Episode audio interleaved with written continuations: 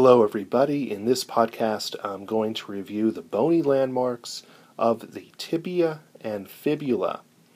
These are two bones of the crural region of the leg, which is the area located between the knee and the ankle. Let's begin with the tibia, also commonly called the shin bone.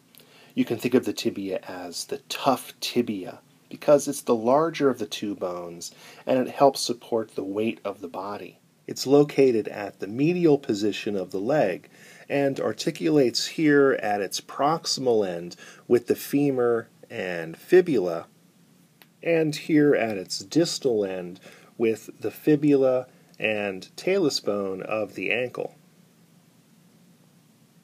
Here at the proximal end of the tibia, we can see the medial condyle and the lateral condyle.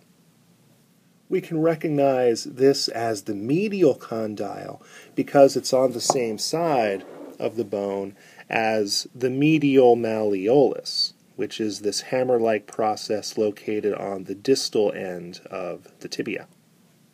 Both of these condyles articulate with the condyles of the femur, located at the knee joint.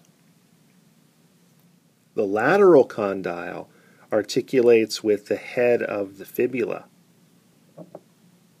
projecting up from between the two condyles is a bony landmark called the intercondylar eminence. The tibial tuberosity is a small bump that you can feel on the anterior surface of the tibia, located just below the patella or kneecap.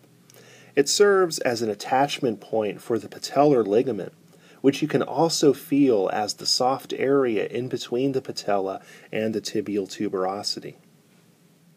The anterior crest, or border, is the anterior ridge of the tibia that can be easily felt as you run your hand down the shaft of the bone towards the ankle. It's also called the shin, and it's located just inferior to the tibial tuberosity. The medial malleolus is located at the distal end of the tibia, and it can be felt as a large bump on the medial or inner surface of the ankle. It articulates with the talus bone of the ankle and helps stabilize it. The fibula is the smaller bone that runs alongside the tibia, and because it's thinner and smaller, you can remember it through the mnemonic the fragile fibula. The fibula is located on the lateral side, and you can remember this through the mnemonic, the fibula is lateral. The fibula articulates with the tibia here at its proximal end, as well as here at its distal end, where it plays a role in stabilizing the ankle. However, the fibula does not articulate with the femur like the tibia does here at the proximal end. The head of the fibula is located at the proximal end and has a more rounded shape. It articulates with the lateral condyle of the tibia. The lateral malleolus is located at the distal end of the fibula, and it's shaped like an arrowhead. It kind of has more of a point to it.